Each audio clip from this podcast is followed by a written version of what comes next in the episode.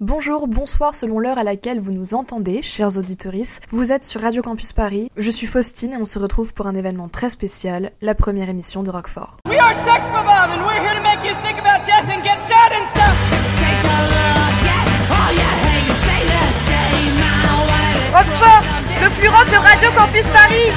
Tous les week-ends de 13h à 14h30. Sur le 93.9 FM. C'est pas possible. Roquefort, c'est le nouveau flux musique rock de Radio Campus Paris, et pour celles et ceux qui ne me connaissent pas, j'aime bien flirter avec le trop-plein. Alors, quand j'ai eu l'autorisation de sélectionner de la musique pour les ondes et d'organiser des interviews avec les voix du rock d'aujourd'hui, je l'ai simplement fait. Donc c'est après une semaine d'extinction de voix et maintenant avec le Covid que je suis là pour vous murmurer à l'oreille. Et aujourd'hui est un jour très important car pour cette première fois, je partage le micro et pose beaucoup de questions à un artiste qui, je pense, est sur le point de devenir un nom important de la scène folk blues. En octobre, il m'a fait sortir de mon obsession pour la country des Appalaches et j'aimerais pouvoir m'ouvrir la poitrine pour déposer ses chansons juste à côté de mon cœur afin de ne faire qu'une avec. Oui, rien que ça. Sa merveilleuse chanson, White Fang, ce fut difficile de choisir, fait partie de la sélection du Rockfort de décembre. Il est avec nous depuis l'Irlande pour parler notamment de son nouvel album intitulé Vehicular George Houston. Hello George. Hello Faustine, how are you? I'm fine, thank you. On est ensemble pour une heure de radio, de musique et de musique à la radio. Et si vous en voulez plus, vous pouvez retrouver la sélection complète mise à jour tous les deux mois sur Spotify et en diffusion tous les week-ends de 13h à 14h30 sur radiocampusparis.org. Ok, c'est parti, c'est la première émission de Roquefort. Comme je le disais, on est ici pour parler de ton nouvel album Vehicular Suicide, qui est ton troisième album, c'est bien ça? Oui, le troisième. Donc oui, c'est ton troisième album, et en l'écoutant, j'ai réalisé que c'était très inspiré par des films de série B, des chansons d'amour. On a vraiment ces sons recap qui sont très présents. Tu cites beaucoup des romans gothiques, sombres. On parlera de tout ça tout à l'heure, car tout de suite j'aimerais commencer par le début. Donc tu es George Houston, tu viens de Donegal en Irlande, tu es chanteur, musicien, compositeur et réalisateur, car tu es aux manettes de la réalisation de tes clips. Um, yeah, I suppose, um, Euh, oui, je suppose qu'on peut dire ça. Des gens auraient tendance à ne pas vraiment considérer ça comme de la réalisation, étant donné que c'est juste des clips musicaux, mais ouais, c'est vraiment fun de pouvoir les réaliser et d'avoir une image en tête et la voir prendre forme sur l'écran. Tu as commencé en septembre 2020, donc pendant la pandémie. Comment est-ce que tu es entré dans la musique? Mes parents ont toujours énormément aimé la musique. J'ai également un frère et une sœur et on a tous les trois toujours été encouragés à jouer d'un instrument, chanter des chansons. Je sais pas, ça a simplement toujours fait partie de ma vie. J'ai tellement d'influences musicales car ils aiment des genres très différents. Ouais, juste mes parents qui m'ont beaucoup encouragé et soutenu.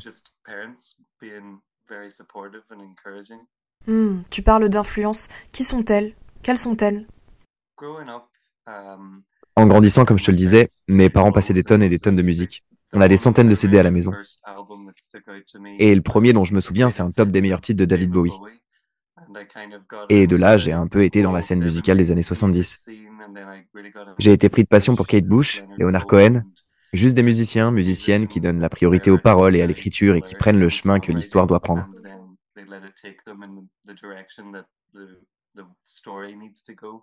Donc oui, des compositeuristes, euh, du passé serait mon influence. Parce que oui, tu parles d'Elvis Presley dans ton deuxième album. Je me demandais s'il était une grande personne pour toi. Oui, Elvis. euh, la chanson qui parle d'Elvis s'appelle Rockabilly. C'est une chanson de deuil à propos du fait d'être mélancolique de la musique du passé. Je sais pas, même s'il y a plein d'incroyables musiciens et musiciennes aujourd'hui, j'ai l'impression qu'elles sont pas poussées vers la gloire. C'est davantage fait à l'emporte-pièce. Ce sont les artistes radio-friendly qui sont mis en avant. C'est plus ou moins ce que je chante dans cette chanson. Ouais, j'adore Elvis. C'est un performeur assez incroyable. Et donc, comme tu es un musicien toi-même et ton projet devient de plus en plus gros, tu aimerais pouvoir présenter ta musique de la façon dont Elvis Presley présentait la sienne, par exemple, plus que comme tu le fais aujourd'hui?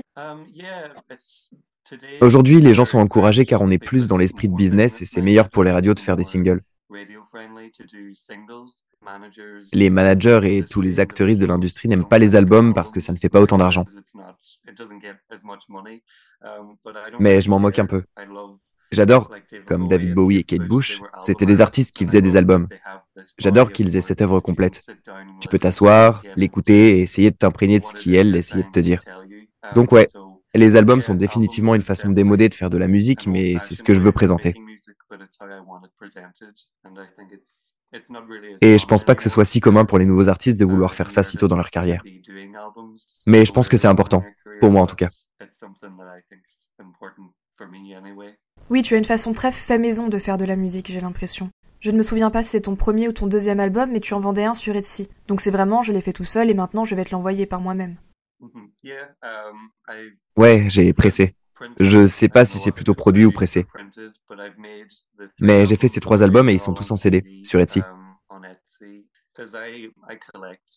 Parce que moi-même, je collectionne les CD. J'ai entendu quelqu'un dire en interview, ne produisez rien que vous ne voudriez pas vous-même. Et je collectionne les CD, donc c'est plus ou moins de là que vient ma logique.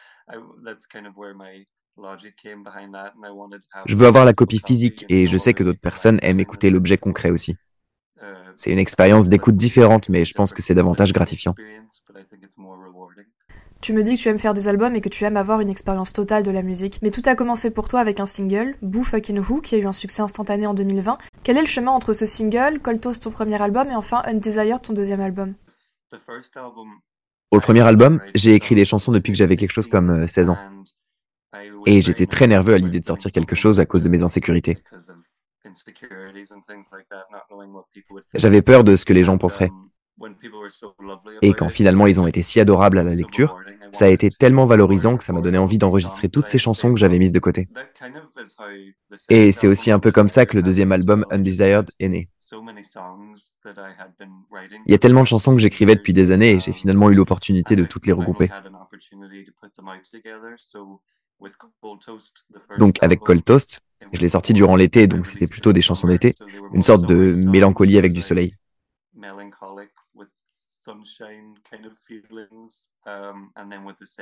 Et le deuxième album, c'était en hiver et je le trouve plus triste et plus froid. Mais il est aussi pop et dansant. Du coup, je voulais qu'ils soient présentés ensemble. Et est-ce que tu penses que tes albums se caractérisent par une ambiance? J'écris pas vraiment en me disant ce truc va aller dans tel album et celui-ci dans tel album.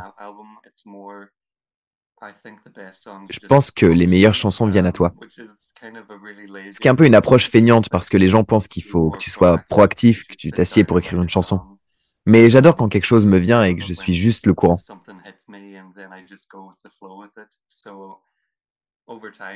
Donc à travers le temps, quand les chansons sont construites, je peux les sélectionner selon ce qui les lie.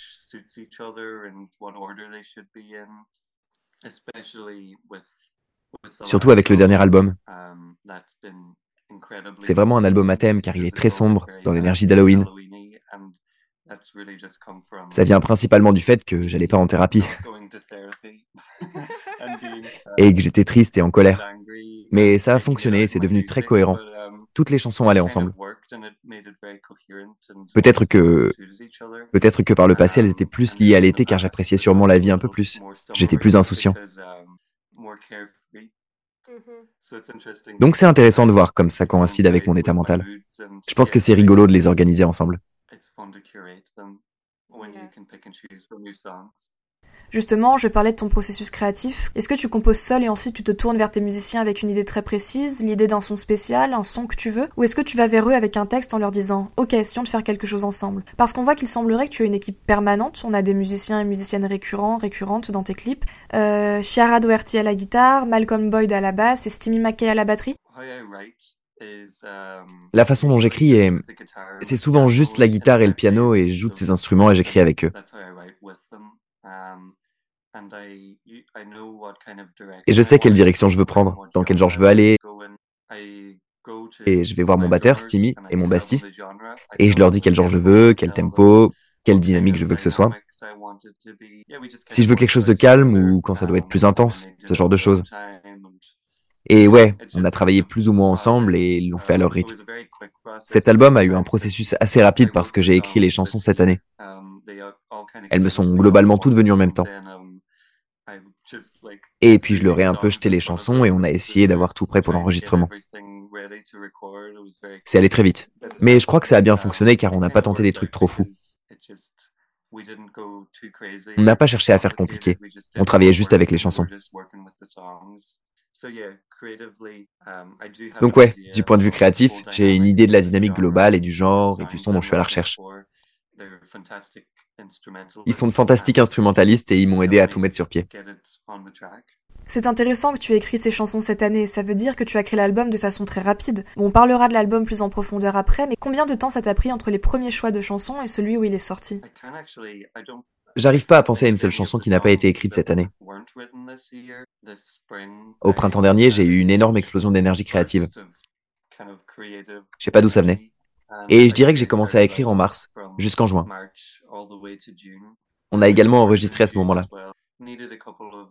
J'ai eu besoin d'un ou deux mois pour évidemment enregistrer et mixer le tout et régler tous les trucs de distribution pour pouvoir le sortir. Donc tout s'est passé très vite parce qu'initialement j'avais écrit la chanson Vehicular Suicide en premier et je me suis dit ah c'est une super chanson, je vais la sortir en single à Halloween. Puis j'ai écrit Pain, In Aeternum Vive, toutes ces chansons qui continuaient de me venir et j'étais là ah je devrais carrément faire un album. Et c'était vraiment incroyablement libérateur d'avoir cette liberté de pouvoir faire un album quand on a envie. T'es pas contrôlé par un manager. Quand tu es un artiste indépendant, il n'y a personne qui restreint ta créativité, donc je suis très chanceux de pouvoir faire ça. C'est très important pour toi d'être indépendant dans cette industrie?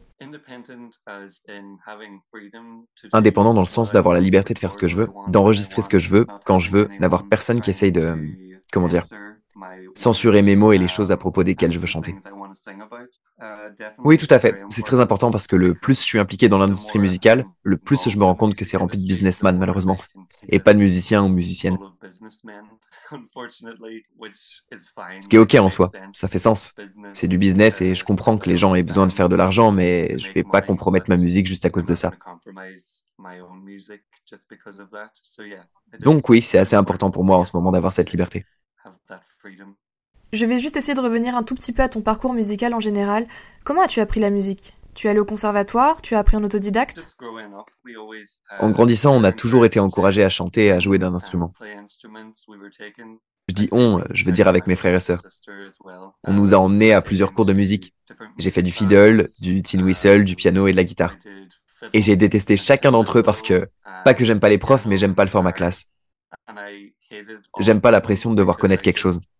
Je suis resté avec le piano et j'ai validé ma formation, mais pour la guitare, j'ai principalement appris sur YouTube, Ultimate Guitar, en jouant en même temps que les chansons. Et tous les guitaristes que je connais me disent que je joue étrangement car j'ai appris par moi-même. Apparemment, je sais pas, je fais un truc étrange avec mes doigts. Je comprends pas de quoi ils parlent. Mais ouais, la guitare c'est principalement en autodidacte et le piano avec une formation plus classique. Mais je suis toujours pas très bon avec le côté musique classique.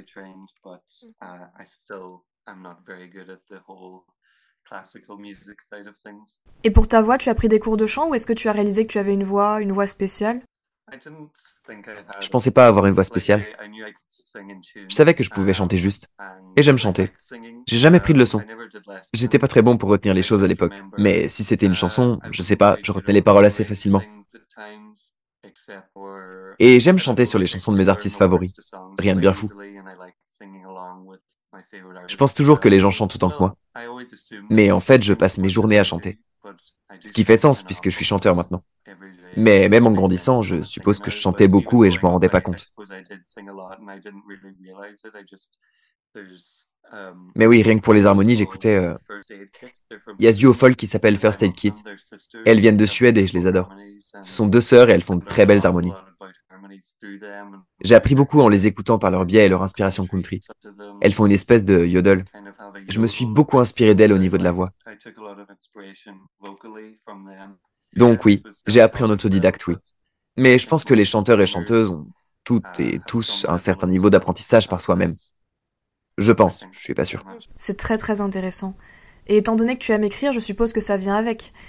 Sur ta description Spotify, il est noté, je cite, Parole candide à propos de ton travail. C'est vrai que tu as une façon d'écrire très reconnaissable. Tu gravites toujours autour des mêmes sujets, l'amour, les monstres, la vie. Tu écris de façon très littérale, mais c'est toujours poétique et tu recroises beaucoup de sources. Parfois on entend des extraits de films, tu y fais référence, ainsi qu'à des livres. Quelles sont tes inspirations, pas seulement en musique, mais pour ton écriture? Est-ce que tu as des thèmes ou des artistes qui s'expriment d'une certaine façon qui t'émeut? Oui, lyriquement parlant, j'adore Lana Del Rey et j'adore Leonard Cohen. J'adore quand les gens donnent l'impression de s'adresser à toi en essayant de ne pas t'éloigner du sujet. C'est juste une conversation.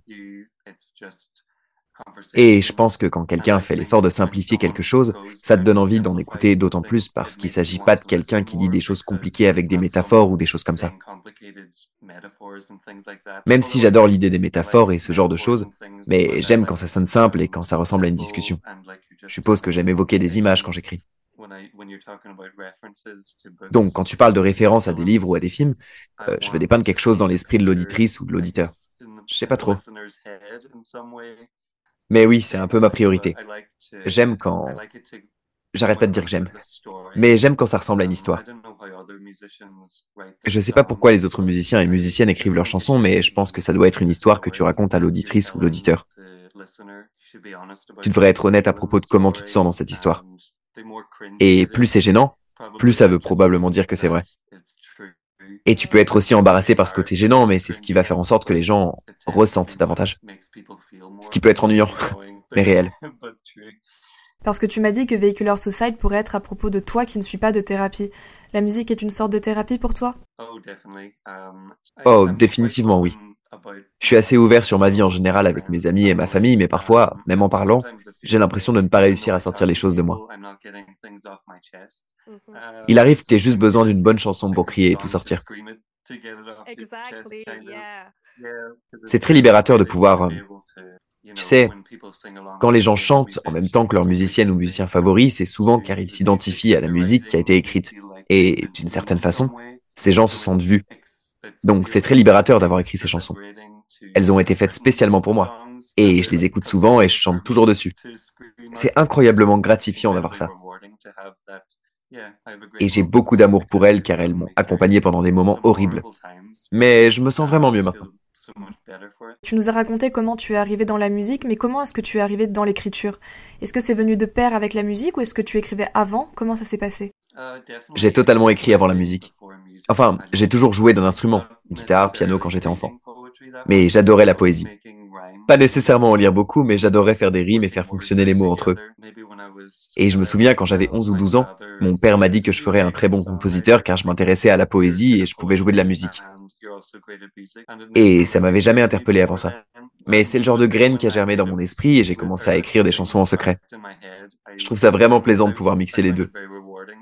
Donc oui, au début de mon adolescence, j'écrivais un peu, mais c'est vraiment à mes 16 ans que j'ai écrit une chanson complète et que je me suis dit, waouh, c'était incroyable. J'étais juste tellement excité. Putain, mais c'est pas possible Maintenant, je voudrais revenir avec toi sur ton album Vehicular Suicide et vraiment prendre le temps d'en parler. Mais avant ça, j'aimerais qu'on écoute une chanson que j'ai choisie. Je pense pouvoir dire que c'est ma favorite de l'album, même si je pense que l'album lui-même est ma chanson favorite, pour être honnête. Et j'ai choisi White Fang. Qu'est-ce que tu peux nous dire à propos de cette chanson qui nous mène vers notre sujet principal? White Fang, c'est une chanson à propos d'un vampire plus ou moins inspiré de Nosferatu et Twilight. Edward Cullen. Tu sais, ce genre de vampire qui est très séduisant et monstrueux. Mais t'es attiré par le danger et t'espères d'une certaine façon qu'il soit davantage cruel et terrifiant pour pouvoir rester éloigné. C'est un peu la fâcheuse attraction pour les mauvaises choses. Je suis sûr que tu peux interpréter ça par toi-même. Oui, c'est une super chanson. Et j'y réfléchis et je suis contente que tu me confirmes que je suis pas à côté de la plaque concernant l'idée qu'elle transmet. On peut donc l'écouter tout de suite, White Fang de George Houston sur Radio Campus Paris. Otherwise, I'll grieve the stories that weren't told, babe. I played my cards and every single time I'll fold, babe. I need you to be cold, babe. Be cooler, laugh me off like I'm the joker and the fooler. Our love was strange, but I prefer things more peculiar. I designate you my personal Count Dracula. I need you to be crueler. Red tooth, white fang, get out of here. I need crueler, be kind. Red tooth, white fang,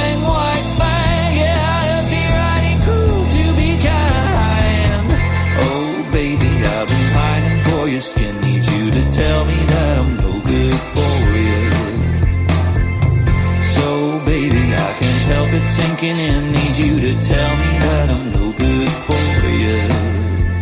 Ignore me. Don't call me up, don't say hello, it's not good for me. Otherwise, I'll never know you don't adore me.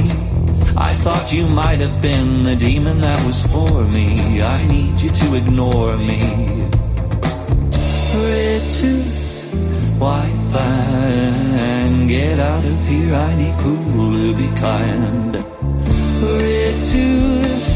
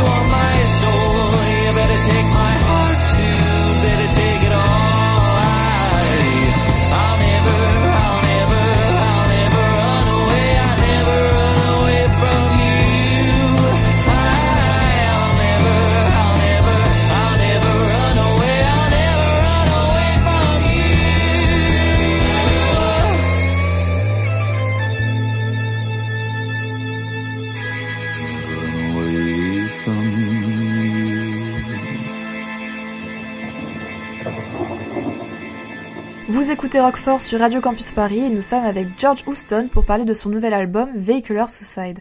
J'ai une question. Est-ce que ce n'est pas un peu étrange d'entendre tes chansons et de voir que les gens s'y identifient, qu'ils chantent les paroles? Quel effet ça fait? Je sais pas, je pense que certains, certaines compositeurs ou compositrices sont un peu réticents à l'idée d'écrire à propos de choses spécifiques car ils supposent que c'est pas assez universel pour que les gens s'identifient. Mais je pense que tout le monde a des pensées et des sentiments étranges. Et tu sais, c'est un peu rassurant quand des gens viennent me voir et me disent Oh mon Dieu, je pensais que j'étais la seule personne qui se sentait comme ça. C'est vraiment adorable, tellement adorable. Ça réchauffe mon corps de savoir que je suis pas la seule personne folle ici. Oui, bien sûr, ça fait du bien. En tant qu'auditrice, ça fait du bien d'avoir des artistes qui chantent ce que tu ressens et ce que tu penses avec les mêmes références que toi, mais on va en reparler. Tu as beaucoup navigué entre les styles musicaux, tu as commencé très indie folk, on retrouve ce piano qui est aussi très présent. Tu t'es même dirigé vers des sons plus reggae avec ta chanson Toast. Il y a aussi cette chanson intitulée The Other Man qui me rappelle une chanson de Billy Joel. Il semble donc que tu as touché à beaucoup de choses avant de sortir Vehicular Suicide. Ouais, ma priorité c'est toujours la chanson. C'est l'histoire que j'essaye de raconter. Et je pense, tu sais, si t'es énervé, tu devrais chanter du rock. Et si t'es triste, peut-être faire quelque chose d'un peu plus blues. Si t'es heureux, chante quelque chose de plus enjoué, avec un ukulélé ou un truc du genre. Donc j'aime utiliser les instruments et les genres pour mettre en valeur l'histoire car c'est toujours ma priorité. Et oui, j'ai aussi des goûts musicaux très éclectiques. Donc j'aime plein de genres et j'aime les montrer dans ma musique. Beaucoup de personnes de l'industrie m'ont dit que parce que j'avais pas de genre strictement établi, ça faisait de moi un artiste difficilement playlistable. Et je trouve ça plaisant de pas faire ce que les gens du milieu disent, car je pense qu'il y a beaucoup de gens avec des goûts variés qui peuvent très bien écrire.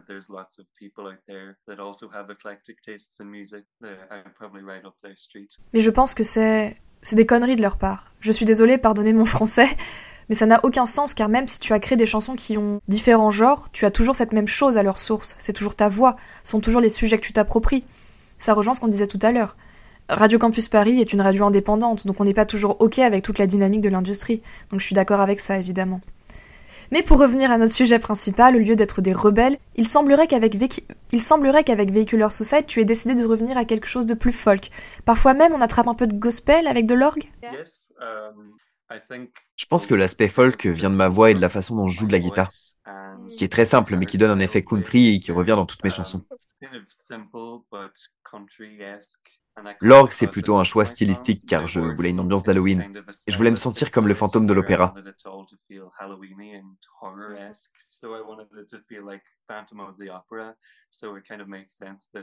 Donc ça fait sens que tu visualises une chorale de gospel.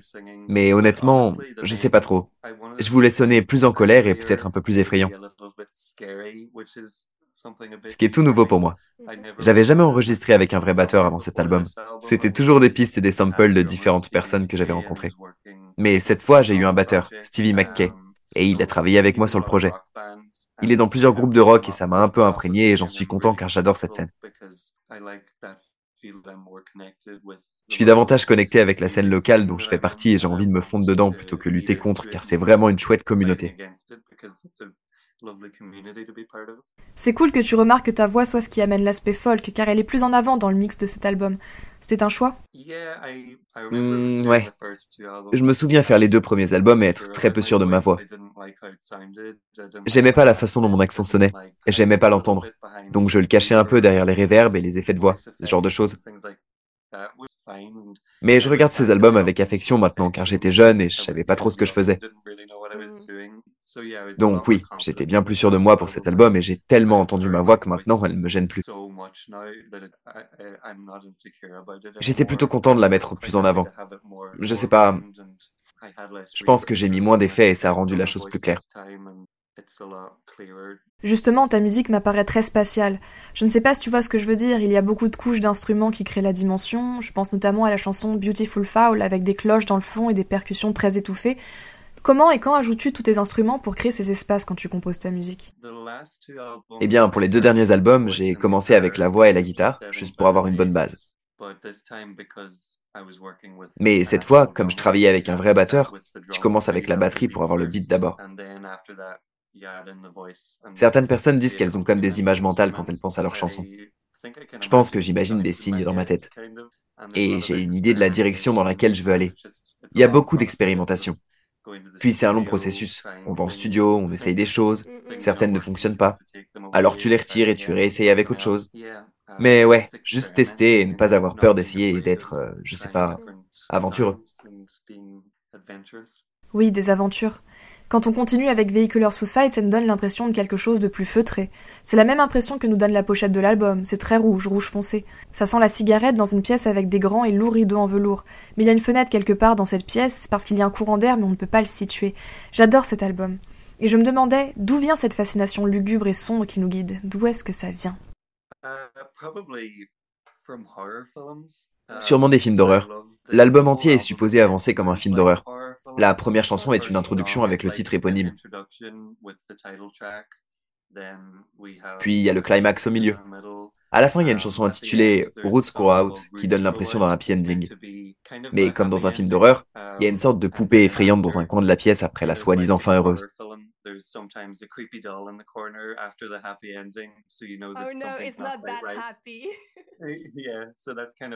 Ouais, c'est un peu ce que fait Blenderland.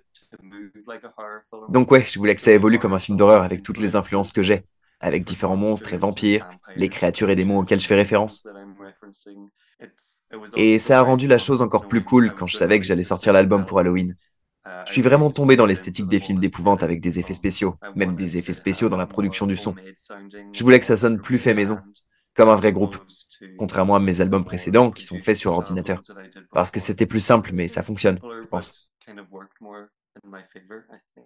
Et tu produis tout tout seul? Tu le fais depuis chez toi sur ton ordinateur ou tu travailles avec quelqu'un? Um, je produis tout, oui. Mais je sais pas trop comment créditer les gens car euh, je vais dans un studio et je suis très mauvais avec les ordinateurs. Mais je travaille avec deux ingénieurs son, Rory McBretti et Tommy Conway. Et je suis juste assis derrière leurs épaules et je dis Oh, je veux ce son comme ci, je veux ça comme ça. Et on travaille à tout coudre ensemble. Mais j'ai l'idée en tête dès le début et ils sont très patients, ils m'aident à tout mettre sur l'écran pour ensuite enregistrer. Je suis très chanceux. Oui, c'est super que tu aies des gens qui comprennent ce que tu demandes. Comme ça, quand ta musique sort, c'est ta musique, pour de vrai. Pour moi, Véhiculeur Suicide s'apparente à un spectacle haut en couleur. Et tu l'as confirmé quand tu nous expliquais qu'il fonctionne comme un film d'horreur. Comment as-tu réfléchi la trame de l'album? Est-ce que ça t'est venu très naturellement, cette idée de film d'horreur, pour ensuite le sortir à Halloween? Ça s'est plutôt fait quand j'écrivais les chansons car le processus d'écriture est allé très vite. J'ai rapidement réalisé que c'était plus sombre. Donc ça a fait plutôt sens d'y réfléchir comme un film.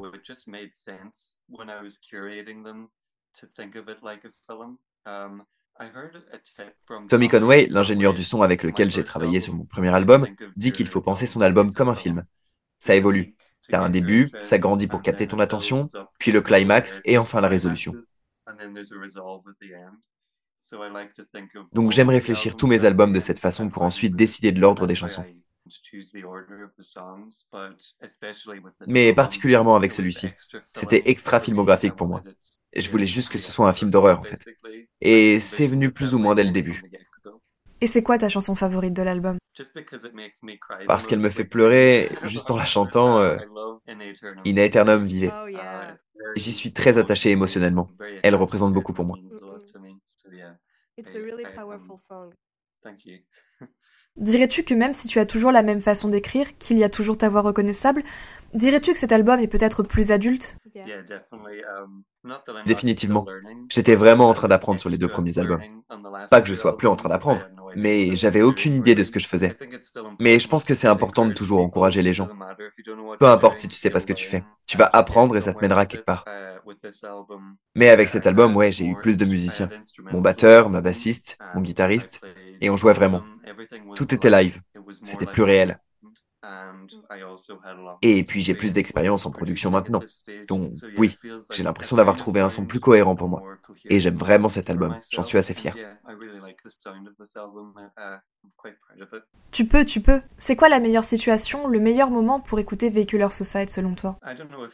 Je sais pas si tu as vu le film Thelma et Louise. Ce film a plus ou moins inspiré le titre. Tu sais ce que c'est la scène finale? Bon, je veux pas raconter la fin et je veux pas spoiler. Mais j'aime imaginer, tu conduis seul à minuit sur une route sombre et c'est un peu flippant et cool à la fois. C'est un album court, il fait que 33 minutes. C'est un trajet normal pour moi. Je l'écoute quand je conduis et je pense que c'est de la musique parfaite pour ça. Surtout la batterie qui va très vite, très rythmée. Un peu comme un cheval qui galope. Et puis il y a ces guitares au son vaste et je sais pas. J'imagine toujours cet album comme quelque chose de rapide, parfait pour conduire. Comme tu le sais, Rockford est un flux musical, donc je t'ai demandé de sélectionner un peu de musique pour nous. La première de ta liste est Psycho Killer des Talking Heads de 1977. Pourquoi cette chanson? Sa voix est juste électrique. Il met tellement d'énergie et de folie dans sa voix.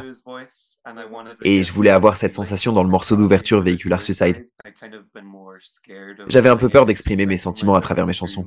Mais dans cet album, en m'inspirant des Talking Heads, je me suis un peu lâché. Et ouais, énorme inspiration pour moi. Et on peut l'écouter un peu sur Radio Campus Paris.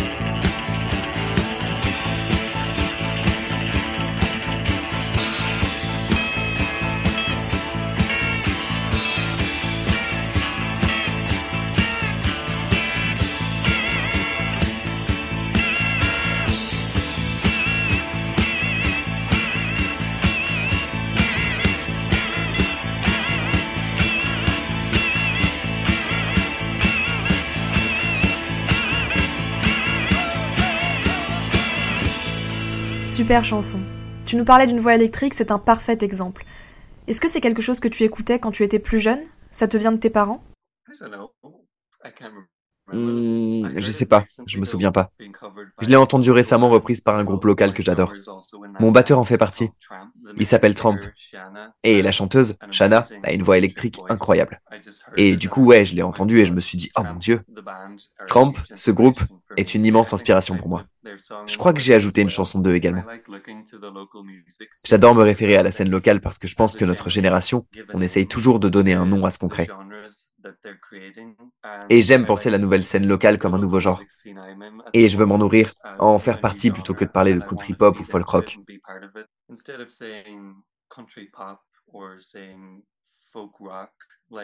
Évidemment, j'espère que cette communauté finira par développer son propre genre et on n'aura plus besoin d'en parler comme un truc un peu funky.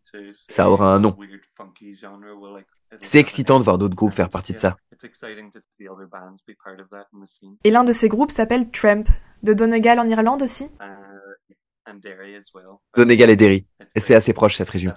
On les écoute tout de suite avec leur chanson Frankenstein. I am not what you want me to be.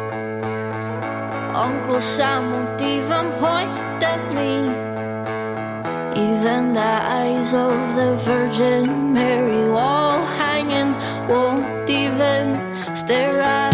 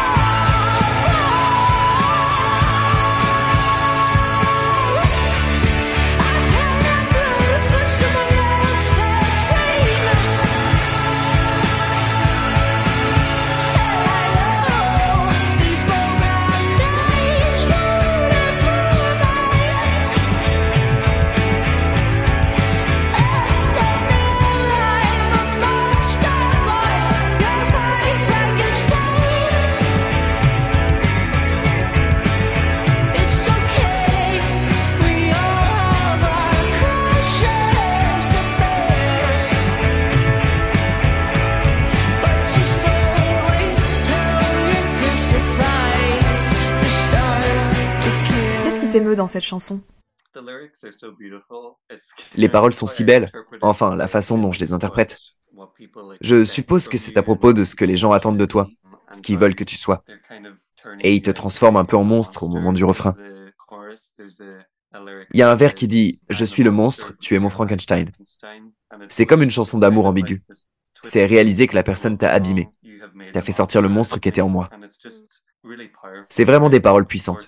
Et bien sûr, leur son est tellement, je sais pas, faut les voir en live. Et ce sont de très bons performeurs. Ils ont que deux chansons sur les plateformes pour l'instant, mais à chaque fois que je les ai vus, j'ai été complètement scotché. C'est l'effet qu'ils font en concert. J'ai beaucoup d'affection pour eux. Et puis ils sont vraiment, vraiment bons selon moi. On devrait réserver un bus pour toutes et tous vous faire venir en France et organiser un concert spécial des groupes de Donegal. Et pour finir, tu as choisi une chanson très connue, une chanson qui ne vieillira jamais, Running Up That Hill de Kate Bush. Qu'est-ce que tu peux nous dire à propos de cette chanson J'ai toujours adoré Kate Bush. Et il y a une piste de batterie. Euh, et tu peux peut-être remarquer dans White Fang que le bridge reprend un peu ça. Et il y a aussi un synthétiseur qui, je crois, s'appelle un A12. J'ai probablement tort. Et c'est celui que Kate Bush utilise pendant toute cette période. Donc il y a vraiment ce style horreur des années 80 que je voulais à travers l'album parce que ça fonctionne assez naturellement. Je sais pas si tu connais Stranger Things, mais ce genre de musique, ça fonctionne avec un imaginaire qui fait peur. Et je me suis dit que c'était parfait. Une ambiance sonore qui allait très bien avec l'album. Donc ouais, évidemment, Kate, sa plume, sa voix, tout, tout est magique. Et on va l'écouter un petit peu avant de se dire au revoir.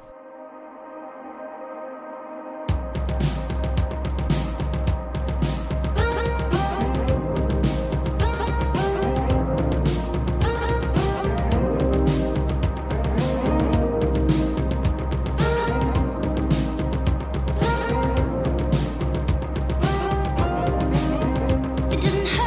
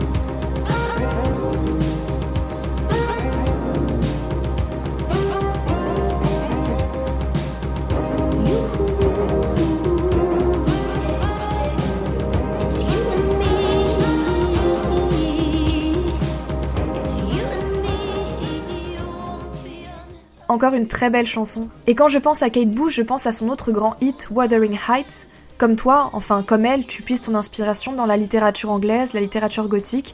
C'est pas vraiment une question, juste une remarque.